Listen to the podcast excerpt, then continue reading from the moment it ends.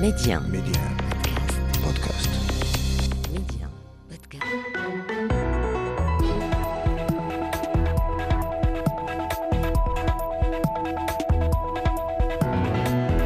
أهلا بكم نحو شراكة مبتكرة ومتجددة وراسخة بين المملكة المغربية ودولة الإمارات العربية المتحدة. الإعلان الذي دشن الزيارة التاريخية للعاهل المغربي الملك محمد السادس إلى دولة الإمارات من أجل الارتقاء بالعلاقات والتعاون الثنائي بين الرباط وأبو ظبي إلى آفاق أوسع عبر شراكات اقتصادية فاعلة. للاقتراب أكثر من هذا الموضوع نستضيف من فانكوفر الأستاذ هشام معتضد باحث في الشؤون السياسية والاستراتيجية. أستاذ هشام معتضد أهلا ومرحبا بك. شكرا على الاستضافة مرحبا بك ومن باريس الأستاذ محمد وموسي الإعلامي والمحلل السياسي أستاذ محمد وموسي أهلا ومرحبا بك. أستاذ رضا شكرا لك وتحياتي لك ولمشاهديك ولضيفك الكريم. مرحبا بك. أبدأ النقاش معك أستاذ محمد وموسي.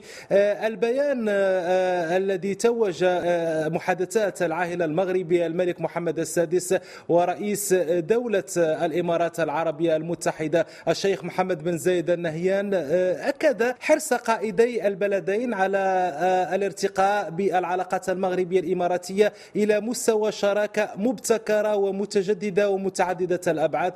تشمل طبعا مختلف المجالات. أستاذ محمد وموسي ما هي أسس ومقومات هذه الشراكة النوعية والنموذجية في المنطقة العربية؟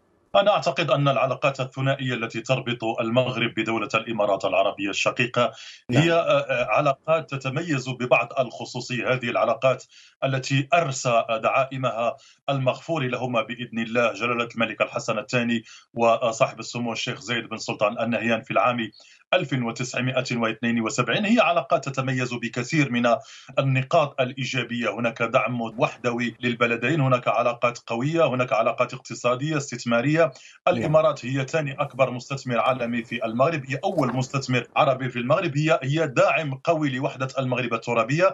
أيضا المغرب داعم قوي لوحدة الأراضي الإماراتية ويدعم الحق الإماراتي في استعادة الجزر الإماراتية المحتلة من قبل إيران. طنب الصغرى وطنب الكبرى وأبو موسى والكلا البلدين يدعمان بعضهما البعض بشكل قوي في جميع المحافل الدول الدولية. أعتقد أن هذه الشراكة التي هي تميز ال- البلدين. أنا أنا شخصيا أسمي العلاقات بين المغرب والإمارات ليست علاقات سياسية ليست علاقات اقتصادية هي علاقات عائلية. حتى أن الإمارات ربما هي البلد الوحيد في المغرب الذي يرتبط بالمغرب بتمثيليتين دبلوماسيتين. هناك السفارة التي تقوم بكل ما يتعلق بالعمل الدبلوماسي سواء في الرباط أو في أبو ظبي. وهناك أيضا مكتب للتنسيق بين قائدي البلدين بين جلالة الملك محمد السادس وبين صاحب السمو الشيخ محمد بن زايد النهيان رئيس دولة الإمارات. وهذه هذا المكتب له موظفين وله يعني تقنيين ودبلوماسيين ويشرف بشكل خاص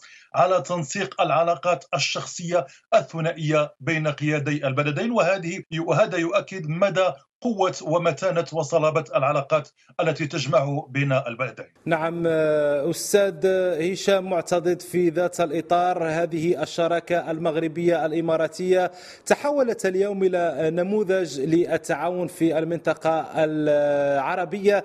وكما قال الكاتب الصحفي طالع السعود الأطلسي آه، بين المغرب والإمارات رب جار آه، فاعل لم تلده لك الجغرافيا. أستاذ هشام معتضد كيف آه، يخدم هذا التطابق المتعدد بين البلدين عسكريا وامنيا وسياسيا. هذه الشراكة المميزة. شكرا على الاستضافة. أظن أن هناك تاريخ سياسي مشترك كبير ما بين الرباط وأبو ظبي حيث أن هذا التاريخ كما أشار إليه ضيفكم الكريم سي محمد آه، أسس له المغفور المغفورين لهما الشيخ زايد والملك الحسن الثاني حيث أن هناك تاريخ سياسي مشترك ما بين البلدين وإرث ثقافي خاصة مشترك في الرؤية السياسية حيث نلاحظ أن هناك انخراط كبير آه، للمؤسسات العامة والسياسية المغربية والإماراتية للعمل جنبا إلى جنب وهذا ما سيسهل تنزيل هذه الشراكة المتجددة فيما بعد. هناك أيضا تر- ترسانه سياسية مهمة ما بين أبو ظبي والرباط وعلى رأسها اللجنة المشتركة الإماراتية المغربية والتي تعمل على تقريب وجهات نظر ما بين البلدين وأيضا التنسيق السياسي والدبلوماسي والأمني إلى آخره. هناك أيضا آه، اللقاءات المستمرة الاقتصادية والتجارة والعدل والقضاء والإعلام أيضا حيث أن كل هذه القطاعات تنسق فيما بينها ما بين آه، البلدين. من الناحية السياسية أظن بأن الثقافة السياسية للبلدين ستكون لها آثار إيجابية في أو تسريع في تنزيل هذه الشراكة الجديدة أو المتجددة ما بين البلدين. من الجانب الاقتصادي أيضا هناك تعاون كبير وهذا الإرث أو هذه الشراكة التاريخية ستساهم آه، في الدفع كثيرا وبشكل إيجابي آه، في تنزيل هذه الشراكة ما بين البلدين حيث كما أشار إليه ضيفكم الكريم أن آه، الإمارات هو المستثمر الثاني عالميا والأول عربيا على على صعيد الاستثمارات صحيح. العربية في المغرب من طرف صندوق أبو ظبي للتنمية أو الشركة المغربية الإماراتية للتنمية أو كشركة طاقة إلى آخره. هناك أيضا انخراط إنساني كبير لأبو ظبي في المغرب من المنظور الدبلوماسية الإنسانية حيث هناك حيث أن الإمارات تساهم في بناء منشآت أو مستشفيات على مستوى التراب الوطني كبناء مستشفى الشيخ زايد أو مركز الشيخ فاطمة في الرباط وأيضا بعض المستشفيات في المنطقة الشرقية وتساهم أيضا في بعض الوحدات الطبية المتنقلة خاصة في الأقاليم الجنوبية للمملكة من الناحية الدبلوماسية المؤسساتية هناك لجنة مشتركة للشؤون القنصلية وهذه لجنة خاصة لتقريب العمل القنصلي أو لتنسيق العمل القنصلي ما بين الرباط وأبو ظبي. من الناحية الأمنية لا ننسى أن هناك اتفاقية أمنية تاريخية منذ 1992 ما بين آه، المغرب والإمارات والتي تساعد على التنسيق الامني ما بين البلدين. وهناك أيضا اتفاقية التعاون القضائي والعسكري التي تم المصادقة عليها ما بين البلدين في سنة 2006 دون نسيان أن هناك تعاون أيضا استخباراتي الذي يهدف إلى المساهمة إلى نقل التكنولوجيا والمعرفة ما بين البلدين. لذلك فأقول بأن هذه المنصة الصلبة آه، سواء سياسيا عسكريا امنيا أو اقتصاديا نعم. ستساهم بشكل كبير في إنزال هذه الشراكة المتجددة ما بين الرباط وأبو ظبي. طيب أستاذ محمد وموسي كيف ساهمت التجارب السابقة الناجحة بين الرباط وأبو ظبي في دعم وتعزيز هذه الرؤية المغربية الإماراتية المشتركه نحو المستقبل؟ نعم أستاذ رضا ربما أن القليلين من يعرفوا أن رئيس دولة الإمارات العربية المتحدة صاحب السمو الشيخ محمد بن زايد النهيان شارك في المسيرة الخضراء وكان أصغر مشارك في هذه المسيرة حيث انتدبه والده رحمه الله الشيخ زايد بن سلطان النهيان ليمثل بلده ويمثل شعبه في هذه المسيرة الخضراء. وأكثر من ذلك هو لم يكتفي فقط بالمشاركة في المسيرة الخضراء بل أيضا تتلمذ ودرس في المدرسة المولوية إلى جانب أخيه جلالة الملك محمد السادس وأصر الشيخ زايد رحمه الله على أن يتعلم في هذه المدرسة المولوية المعروفة بمصداقيتها وبنجاعة دروسها وأيضا أصر على أن يبدأ حياته العملية حيث عمل بشكل خاص في بعض الأماكن في الرباط من أجل أن يعني يحتك بالواقع. يعني صاحب سمو الشيخ محمد بن زايد ال نهيان تعلم أسس الحياة وتعلم الدروس الأولى للحياة في الرباط. ومن هذا المنطلق يمكن أن أؤكد أنه يشرف شخص شخصيا على دعم المغرب اقتصاديا سياسيا اجتماعيا كما يدعم المغرب دولة الإمارات. حجم الاستثمارات الإماراتية اليوم في المغرب يتجاوز ال 50 مليار درهم إماراتي نحو 135 مليار درهم مغربي.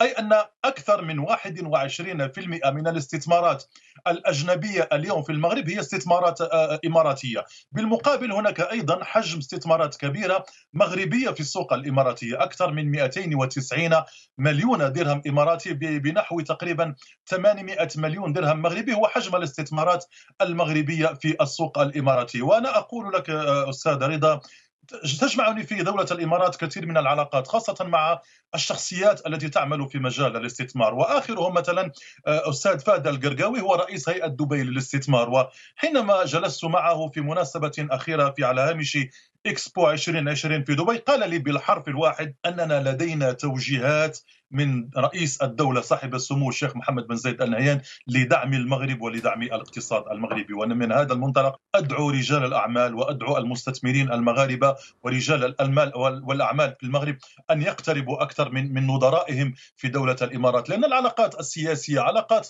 جيدة علاقات قوية بين قائدي البلدين. لكن المستثمرين والأحزاب السياسية الاقتصادية والشركات الاقتصادية عليها أن ترقى لمستوى هذه الشراكة القوية التي تجمع قائدي البلدين. اليوم دولة الإمارات تستثمر في قطاعات متعددة في المغرب في قطاع الخدمات في السيارات في الصناعة في الاتصالات في الزراعة في الصحة السياحة العقارات. ولا بد أن نستفيد نحن كمغاربة من النجاح الذي تلقاه دولة الإمارات التي لديها باع كبير في مجال الاستثمار في شتى المجالات. واليوم لابد كما قلت أن نستفيد نحن كرجال أعمال وكرجال اقتصاد وكشركاء وكمغاربة من هذه العلاقات القوية التي تجمع البلدين والتي تجمع أيضا قائدي البلدين. نعم علاقات قوية وأيضا آه، اتجاه نحو المستقبل. أستاذ هشام معتضد الشراكة المغربية الإماراتية تحولت اليوم إلى نموذج للتعاون في المنطقة العربية كما أشرنا قبل قليل. ما الجديد الذي سيطبع مستقبل آه، هذه العلاقات المغربية الإماراتية؟ على ضوء ما تم توقيعه من مذكرات تفاهم أظن بأن هذه الاتفاقية الجديدة ستعمل على آه، الانتقال إلى السرعة القصوى في التعاون الاقتصادي والتجاري وضخ الاستثمارات ما بين البلدين وأن هذا النوع من الشراكات المتجددة سيعمل على تعزيز النمو الاقتصادي من خلال زيادة فرص الاستثمار وتحفيز القطاعات الاقتصادية المختلفة ما بين البلدين آه، نعم. حيث نلاحظ أن هناك مستثمرين آه، إماراتيين ومستثمرين مغاربة يودون الانتقال إلى السرعة القصوى من أجل الرفع من التنافسية تنافسية البلدين على مستوى المنطقة وعلى المستوى الدولي. ستساهم هذا النوع من الاتفاقيات على نقل آه، المعرفة والتكنولوجيا آه، مما يساهم في تطوير القدرات الفنية أيضا والعلمية ويعزز التقدم التكنولوجي في العديد من آه، القطاعات ما بين البلدين. هذه الاتفاقية أيضا ستساهم في خلق العديد من فرص العمل في البلدين من خلال تنفيذ لكن برأيك أستاذ أستاذ هشام معتضد كيف يمكن اليوم توحيد الجهود يعني بين البلدين من أجل هذه الشراكة المبتكرة؟ وكأننا نتحدث عن جيل جديد من الشراكات شراكات المستقبل. أظن أن هناك ثقافة جديدة آه، يؤسس لها آه، رئيساء البلدين من أجل نعم. الدفع الدفع بهذا النوع من الشراكات إلى الكثير أو إلى نتائج أفضل في الزمان وفي الفضاء أيضا لأن من خلال تحديد الأهداف المشتركة بشكل واضح لضمان تفاهم الأطراف المعنية وتوجيه الجهود نحو أهداف محددة تخدم مصلحة الجميع حيث أن قائد البلدين يسهران على توفير آه، آليات الاتصال الفعال من خلال اجتماعات دورية أو وسائل تواصل تساهم في التفاهم والتنسيق الجيد وذلك للتموقع الجديد وخاصة السريع في ظل التحولات التي تشهدها المنطقة العربية ومنطقة الشرق الأوسط. وذلك من خلال أيضا توزيع المسؤوليات بشكل عادل حيث نلاحظ أن هناك مقاربة جديدة يؤسس إليها آه، رئيسي البلدين من خلال الدفع وبشكل مباشر وتحت آه، تحت إشراف مباشر من أجل تعزيز الابتكار عن عن طريق تبادل الأفكار مما سيساهم في تحفيز الإبداع وتحسين العمليات والمشاريع المشتركة ما بين البلدين. في ذات الإطار أستاذ محمد وموسي وبالنظر إلى آه، مذكرات التفاهم التي تم تبادلها بين البلدين تحدثت قبل قليل عن آه، أهمية الإمارات كمستثمر في المملكة لكن أيضا ما هي الفرص والإمكانيات الاستثمارية التي يقدمها الاقتصاد المغربي اليوم لاستقطاب مزيد من المشاريع الاستثمارية الإماراتية وأيضا كيف ستسهم هذه الشراكة في الارتقاء بالعلاقات المغربية الإماراتية إلى أفاق أوسع أستاذ رضا حينما نرى جلالة الملك محمد السادس يوقع بنفسه بعض المذكرات في أبو ظبي وحينما نرى صاحب السمو الشيخ محمد بن زايد ال نهيان رئيس دولة الإمارات العربية الشقيقة يوقع أيضا بنفسه بدل وزراء آخرين هذه الاتفاقيات هذا يظهر لنا مدى الأهمية التي يوليها قائد البلدين لأي شراكة اقتصادية وتجارية بين دولة الإمارات العربية المتحدة وبين المملكة المغربية. هناك إرادة سياسية قوية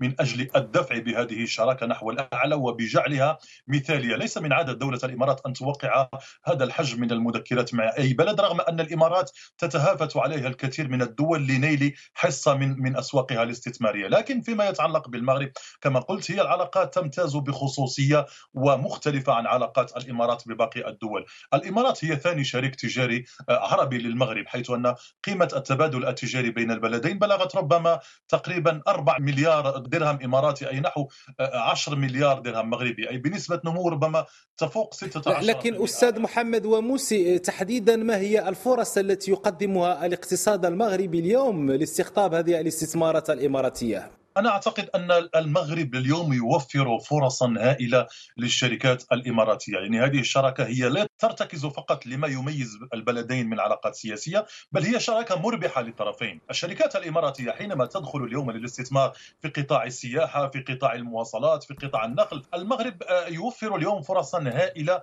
آه، خاصة أنه من الدول التي ستنظم كأس العالم مونديال 2030 وبالتالي فإن المونديال المغربي يسيل لعاب الكثير من الشركات. أيضا الأقاليم الجنوبية توفر اليوم فرصا هائلة للاستثمار للشركات الإماراتية خاصة ان المغرب أصبح يعتبر بوابة تصنيع لأفريقيا. أغلب الشركات العالمية التي ترغب في إنصال منتجاتها وموادها الصناعية إلى الدول الأفريقية لن تجد ارضا خصبة ومناخا استثماريا سليما وقويا ومربحا مثل المناخ المغربي. أيضا باقي المناطق الشمالية والشرقية في المغرب توفر أيضا فرصا هائله للمستثمرين وللشركات الإماراتية الراغبة أيضا في دخول السوق الأوروبية. الموقع الجغرافي للمغرب والتسهيلات والقوانين المغربية الميسرة والمربحة والتي تعطي امتيازات كبيرة للمستثمرين وللشركات العالمية هي أيضا قلت توفر فرصة كبيرة وفرصا كبيرة للشركات الإماراتية التي بدأت حتى قبل توقيع هذه المذكرات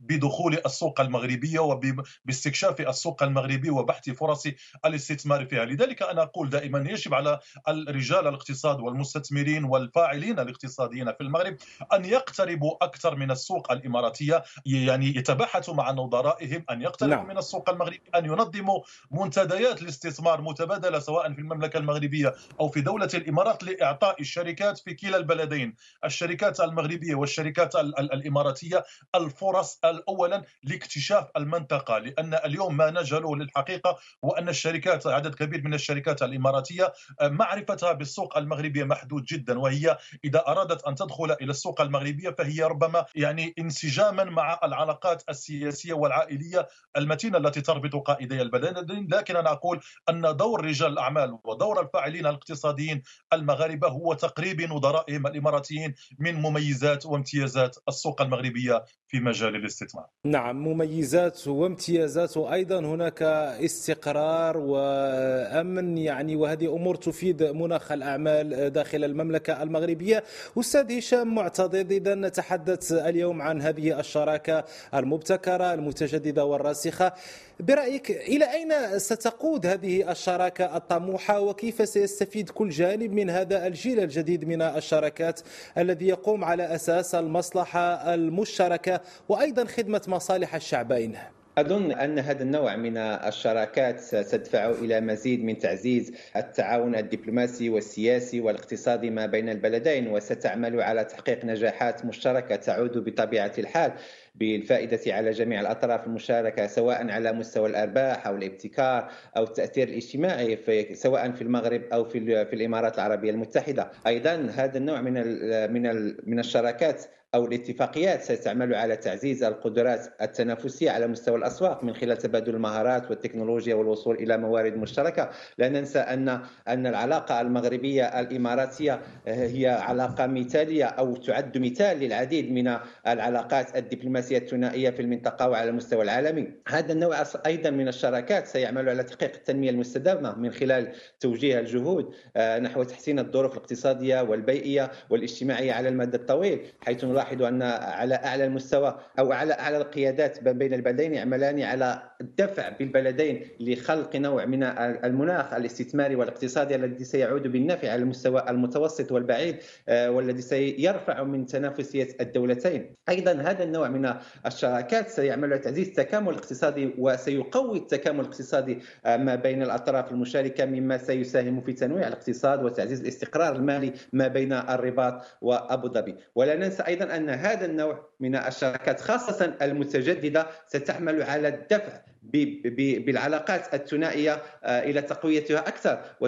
وهذا سينعكس ايجابا على المستوى السياسي والدبلوماسي كما قلته من قبل. فيما يخص الاستفادة هذا النوع من الاتفاقيات سيعمل على تحسين الأداء المالي من خلال الزيادة في الأرباح والإيرادات نتيجة المشاركة في مشروع مشترك ما بين الشركات الإماراتية والشركات المغربية وسيدفع أيضا العديد من فرص آه، الشغل إلى تحديثها على مستوى الاقتصادي نعم. والاستثمارات وخاصة الوصول إلى موارد مشتركة مثل التكنولوجيا والبنية التحتية ونرى أن العديد من الشركات المغربية والإماراتية لهم القدرة آه، الكبيرة في نقل أو في تبادل الخبرات على هذا المستوى. أستاذ محمد وموسي يعني إحدى مذكرات التفاهم نصت على إرساء تعاون استثماري في قطاع الموانئ أخرى أيضا تتعلق بإرساء شراكة استثمارية مرتبطة بمشروع أنبوب الغاز المغرب نيجيريا. أستاذ وموسي أين تبرز أهمية هذا التعاون الثنائي اليوم في تسريع وتيرة تنفيذ المشاريع الاستراتيجية للمملكة المغربية؟ بالطبع خاصة وأن دولة الإمارات لديها تجربة واسعة ليس فقط في المنطقة بل في العالم في مجال الاستثمار وتطوير الموانئ خاصة عبر مؤسسة آه، موانئ دبي وهي معروفة بالاستثمار في الكثير من موانئ العالم ولها تجربة ناجحة جدا. كما أن البيئة الاستثمارية في المغرب هي تساهم في جلب وتسهيل مهمة الشركات الإماراتية أو آه، الرغبة الإماراتية في الاستثمار في الموانئ.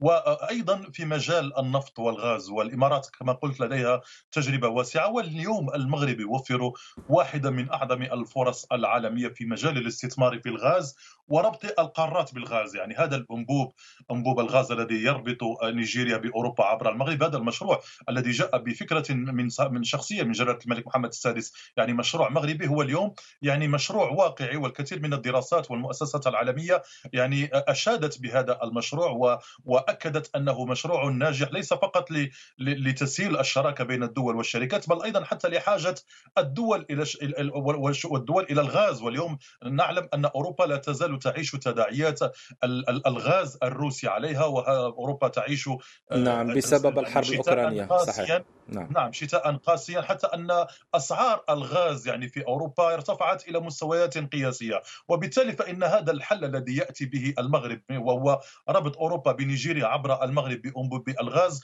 ويوفر لدولة الإمارات العربية المتحدة فرصة كبيرة فرصة مربحة لجميع الأطراف.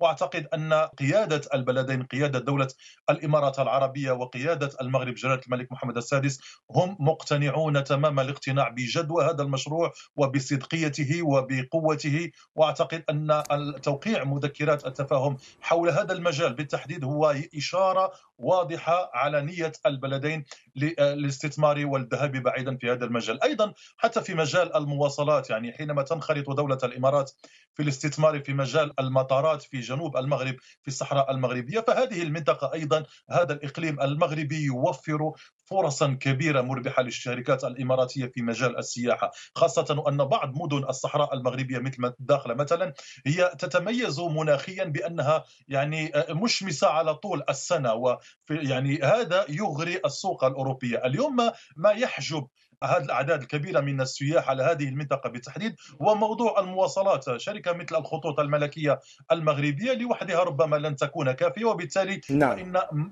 فتح المغرب المجال لشركات المواصلات عالمية وأيضا لإماراتية للدخول بقوة من أجل آه، تنشيط السوق سوق المواصلات بين المغرب وجنوب المغرب واوروبا هو أيضا يوفر ويعطي فرصا واعدة ومربحة للمستثمرين وللشركات الإماراتية. نعم أستاذ هشام معتضد في أقل أقل من دقيقة يعني ما قيمة وانعكاسات الشراكة المغربية آه، الإماراتية في قطاعات من هذا النوع قطاعات كالأسواق المالية وسوق الرساميل ومشروع أنبوب الغاز إلى غير ذلك في أقل من دقيقة. أظن أن فيما يخص هذا النوع من الشراكات في قطاع الأسواق المالية والرساميل ستساهم في تعزيز من دون شك في التبادل التجاري ما بين المغرب والإمارات مما سيفتح آفاقا جديدة للأعمال ويعزز الاستقرار الاقتصادي ما بين البلدين. أما فيما يخص مجال السياحة والعقارات سيعزز القطاع السياسي وتنمية العقارات في إلى إلى مزيد من السياح وتحفيز الاستثمار في العقارات من من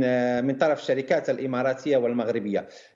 أيضا فيما يخص البيانات وتحسين بنية البيانات سيعزز التكنولوجيا المعلوميات أو وسيدفع القدرات التكنولوجية بين البلدين إلى تحقيق شكرا. تحول رقمي تسعى إليه كل تسعى إليه كل من الرباط وأبو ظبي. أستاذ هشام معتضد الباحث في القضايا السياسية والاستراتيجية كنت معنا من فانكوفر شكرا جزيلا لك. أستاذ محمد وموسي الإعلامي والمحلل السياسي كنت معنا من باريس. شكرا جزيلا لك أستاذ محمد. شكرا على الدعوة وشكرا لضيفك الكريم. شكرا لك. شكرا لكل من تابعنا. وإلى اللقاء في حلقة مقبلة بحول الله.